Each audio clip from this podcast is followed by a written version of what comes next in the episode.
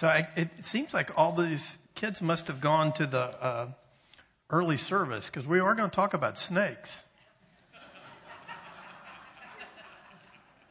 What's up with that? Um, and you're thinking, why are we talking about snakes on Easter Sunday? Well, read the letter at the beginning of the bulletin. Uh, and that'll explain it to you. Or not. I'll explain it to you later. Just stick with me.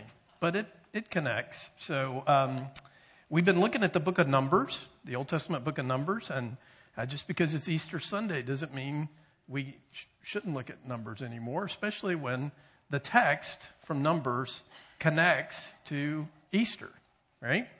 So, um, let me read to you uh, uh, chap- uh, Numbers chapter 21, verses 1 to 9. That text is in the bulletin and also up on the screens behind me.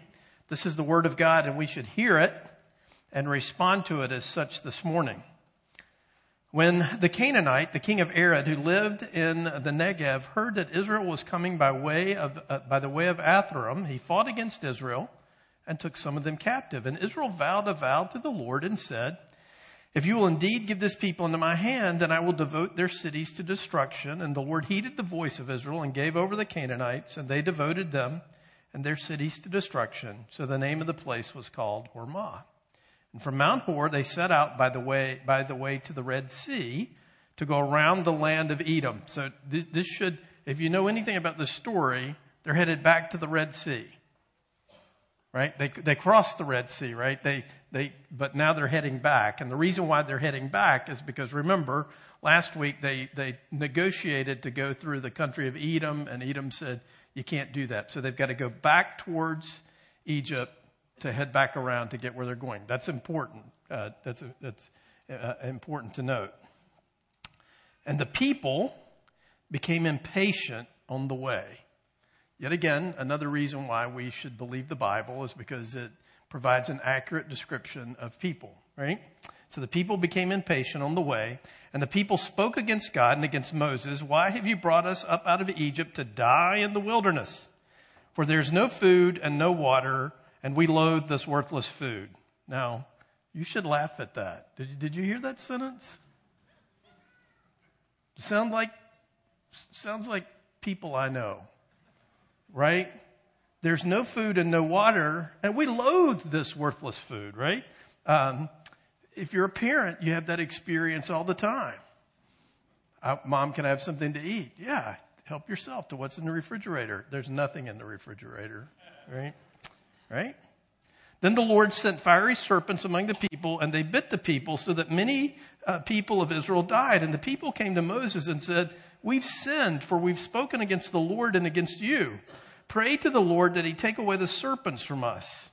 So Moses prayed for the people. And the Lord said to Moses, make a fiery serpent and set it on a pole. And everyone who is bitten, when he sees it, shall live.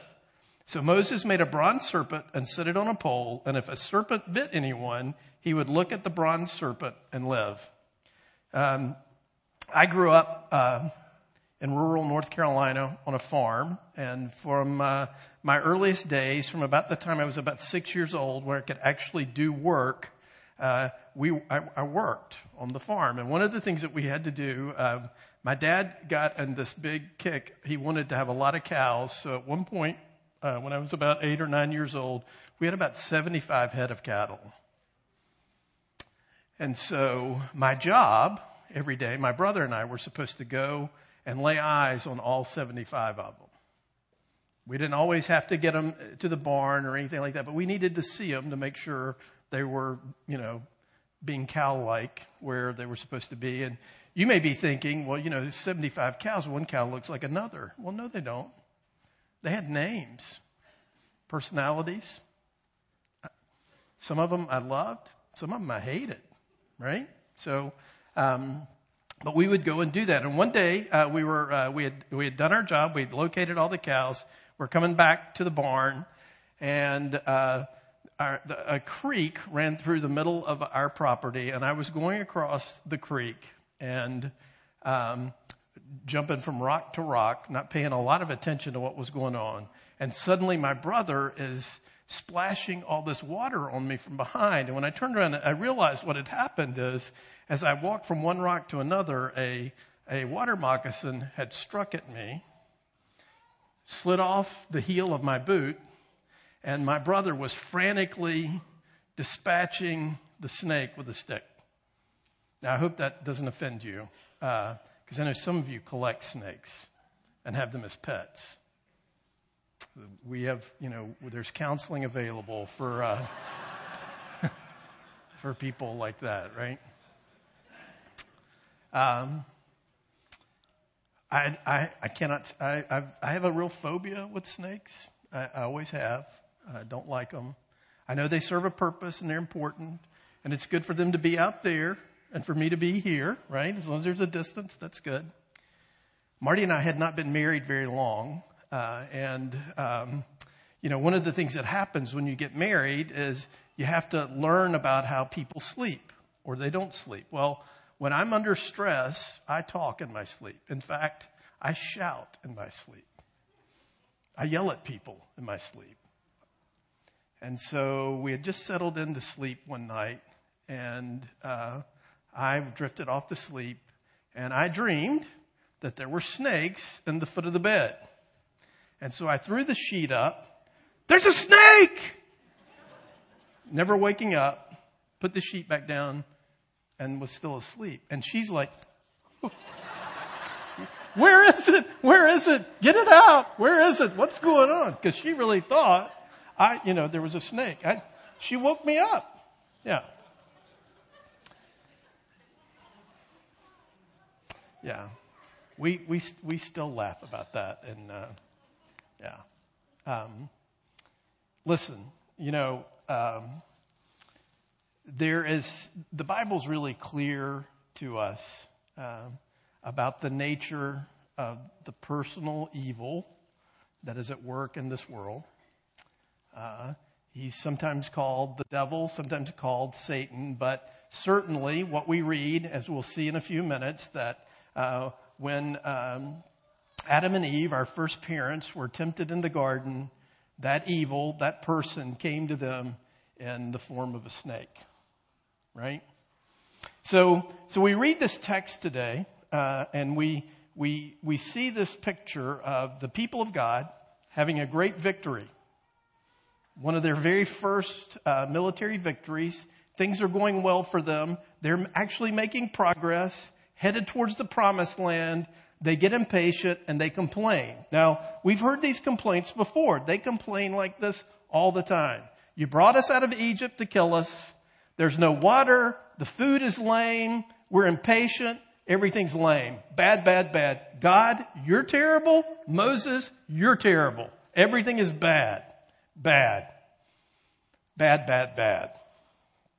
So, in the midst of this, the Lord is dealing with them, and one of the things that He does is He sends these snakes, which apparently in this particular area, there are a lot of snakes, uh, and they begin to bite some of the people. Now, when we when we hear this, uh, we may think, why in the world would God use snakes? Well, one of the things that you have to see about this is, is that these snakes are actually symbolic of the power of Egypt, right?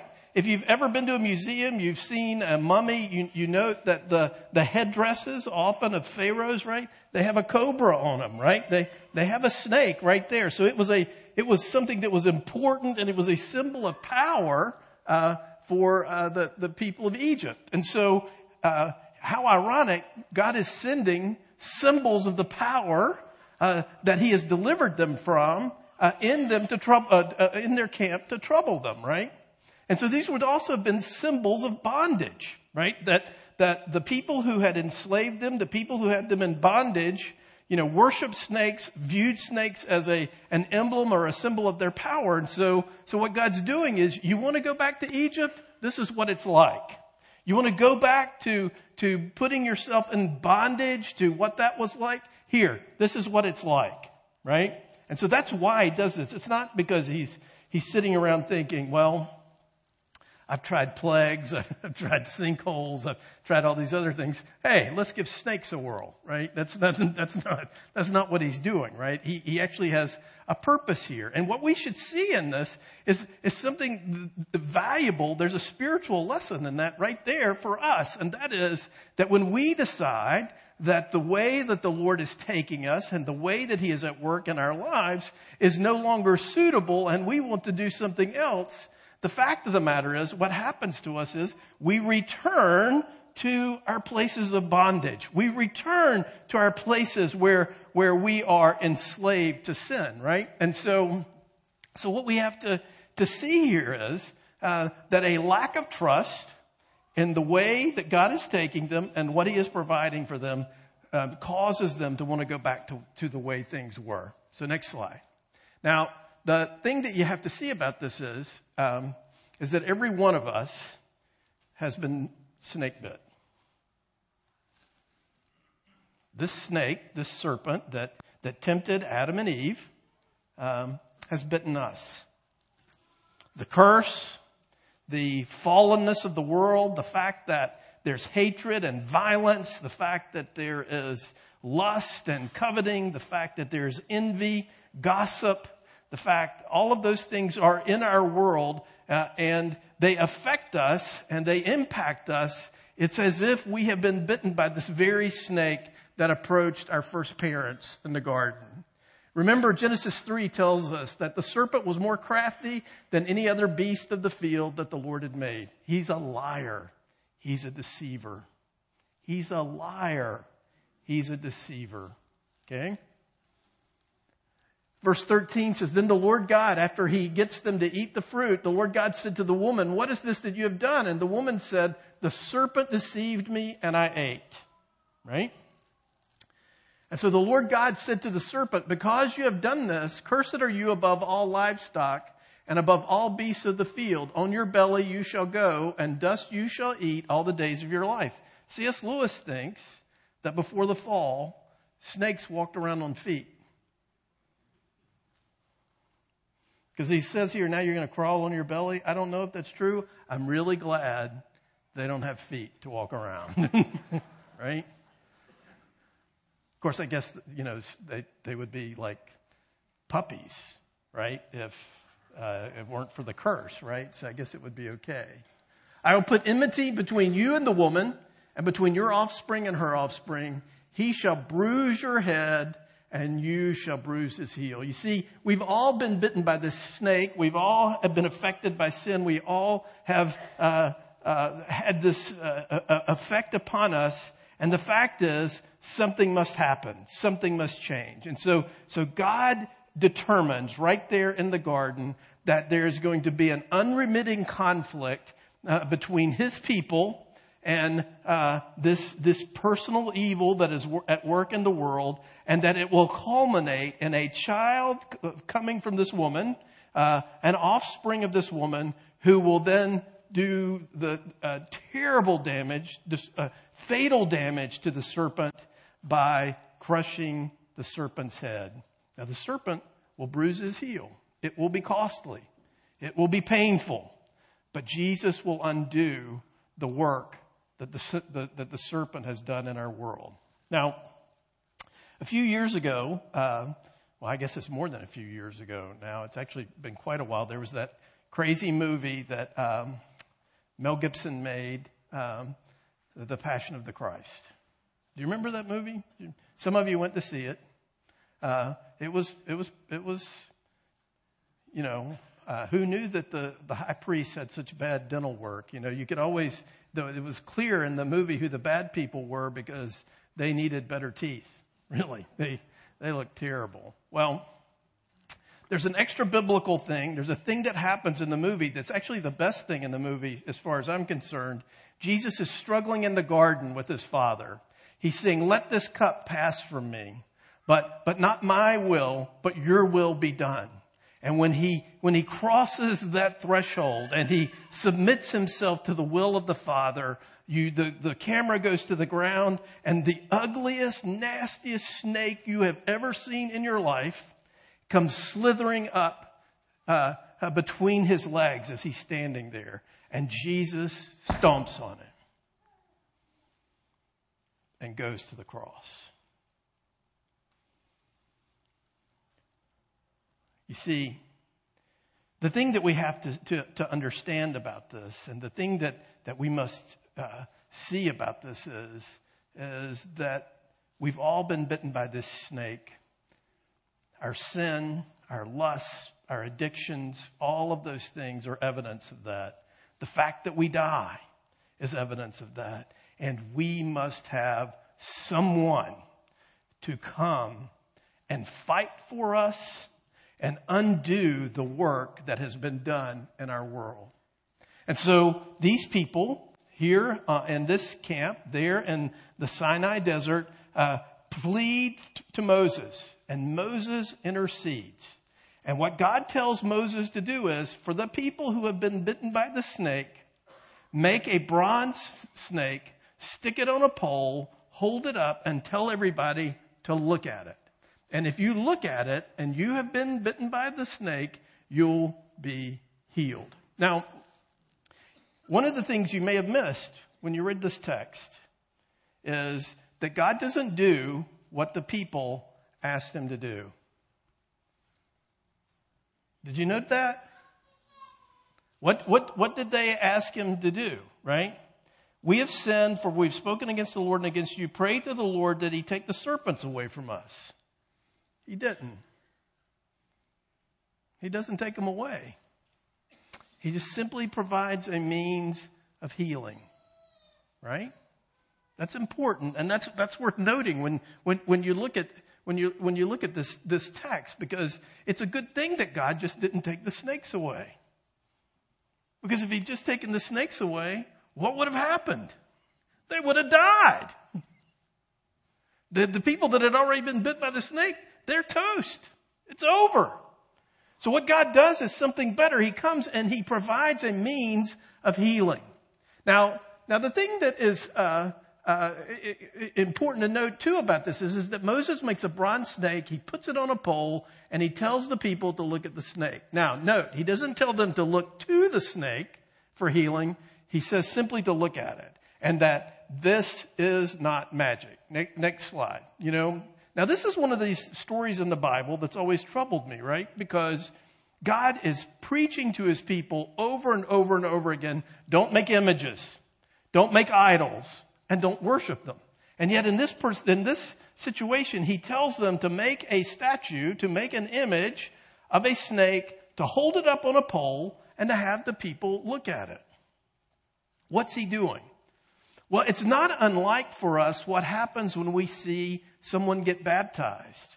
It's not unlike what happens when we see uh, uh, uh, when we see the table and we eat the bread and we drink the cup. Because these things are not magic. These are not the things that save us. They are uh, they they point to us. They point out to us in faith what Christ has done for us. Right? that he washes us clean by his spirit and that, and that his uh, sacrifice for us, uh, that his, his atoning death for us is what sets us free. Well, that, that's, that's a lot of, of what this, looking at this snake is. God says, take me at my word, believe in what I tell you, and the evidence that you believe me will be that you will do what I've said. Look at the snake. And so they do. And the people that look at the snake, once bitten, get healed right? So, so the same thing is true for us. What, what, what Jesus is doing there in John chapter 3, as we've read, is he is telling Nicodemus to look at him, to see him, to understand him for who he is. So our pathway for healing, our pathway for doing damage uh, to, to our enemy, the pathway for us to be set free is to look to Jesus, to take him at his word, to hear him, to see him, and to receive from him what it is that he has done for us. You see, this is the pathway to healing. It's not the pathway to getting rid of the snakes in your life. It's not the pathway to get out of the wilderness. But it is the pathway to healing and it is the pathway to get to where God is taking you, right? So, so when we look in faith, when we simply look in faith to the one who forgives, heals, and restores, we have every reason for hope. Now, there is, uh, um, there's a real dearth of hope. I believe. I don't know that we are very hopeful people. We're managers. We are uh, good at grinding it out. But I think hope sometimes seems dangerous, seems silly, and seems a bit beyond us. Those, some of you are sitting here today and you're lonely. Some of you are sitting here today and you are failing in your relationships. You are failing in your employment. You are failing uh, as a parent. You're failing as a child. You're failing as a grandparent. You're failing. There's, there's, there's so much that uh, could be said of us that we're struggling. And so to hear words of hope and to look beyond where we are and, and to see uh, as we look in faith to this one who, who lived our life and died our death uh, could change everything, right? We, we read, as Joe read this morning in, uh, in the gospel accounts of the women who were early on the first day of the week going to visit a dead Jesus. Don't ever forget that. We think they're going to see a risen Jesus. They're not. They think they're going to see a dead Jesus. That's why they have the spices. They think he stinks. Do you understand that? That's how dead he is. Can't get any deader. He's dead. Three days dead. He stinks in that climate. It's bad. And they're thinking, well, we got to put something on him to make him smell better. They're going to see a dead Jesus. And after all, they had heard him say on Good Friday, it is finished. Now, now we know what that meant, but to the ears of the people who watched Jesus die that day, what do you think they thought that meant? Oh yeah, he's finished. Was he ever finished? Wow. And our hopes, they're finished. He's finished. It's over. He's finished. So they believed him. That's why they're going to see a dead man. They think he's still dead. Right? Next slide. But they're wrong. Right? When Jesus said it is finished, what he said was, listen, what I am doing here, the life that I am living, the, the, the obedience that I have given to the law of God for my whole life, and the fact that now I am offering my life as a sacrifice, and at the end of that life, I can say, it is finished. I have done what is required to save my people. Now, now the thing that's, that you have to see about that is, is that um, if Jesus were still dead, if he was still dead, he would have set a great example for us of sacrifice. He would have, he would have showed us in many ways what love is, but in truth, if he's still dead, it is a terrible example because, because what he would have done is set this example for us, done this thing where he died for us, and yet there's no hope. There's no possibility of change, that it just ends in death. But he's alive. And so, so what we, what we see here is that suddenly these words, it is finished, take on a whole new meaning. What it means now is that God has received that sacrifice and that the power of God was at work in him, the Spirit of God was at work in him and raised him from the dead. And so, so what we, when Jesus says he's finished, it is finished, He's finished all those things that trouble you. He crushed the serpent's head. Now, he hasn't taken you out of the wilderness and he hasn't killed all those crazy snakes, but he owns you, you belong to him, and you have every reason to look to him and to entrust yourself to him. He's bore your griefs. They're finished. He carried your sorrows. They're finished. Right? That doesn't mean we don't grieve and that doesn't mean we don't sorrow, but those things no longer define us. That is not all I am is a grieving person. It is not all that I am that I'm a sorrowful person. It is all, all that I am is not somebody who just is prone and a, a victim of my addictions. He is wounded for our transgressions, and they're finished. He was crushed for your iniquities, and they're finished. Next slide. So tell your accusers, whether they're out here or they're in here, that it's finished. What about death? It's finished. What about the grave? It's finished. What about you sins? You threatened me with my past, but Jesus buried you. You're finished. So these things no longer define us and no longer are the powers over us. They are no longer the ones who hold us in slavery and in bondage. We have been delivered and we are on the pathway to the promised land because Jesus Christ is alive. Jesus said it's finished, but praise God, He's not finished. He tells us, and it is clear over these last two uh, millennia that he is making all things new. He is making men and women and boys and girls. He is making them new. He is at work to make this universe new. He is changing things. So listen, if you're feeling the bite of that snake this morning, you are tempted to hopelessness. You are tempted to think that all you are will be an addict. All you are will be uh, someone just thrown about by your doubts and your lusts and your anger and your bitterness. Jesus Christ is alive and because he is alive, he is making all things new. And we can trust him. We can look to him. We can find healing. We can find hope. We can find hope. All these other things, all these other people, that we believe and that we trust to give us hope and in death. But the hope that Jesus gives never ends because it leads to life. Hear now these words of institution uh, of the Lord's Supper. Therefore, we proclaim the mystery of the faith. Christ has died. Christ is risen. Christ will come again. Christ, our Passover, is sacrificed for us.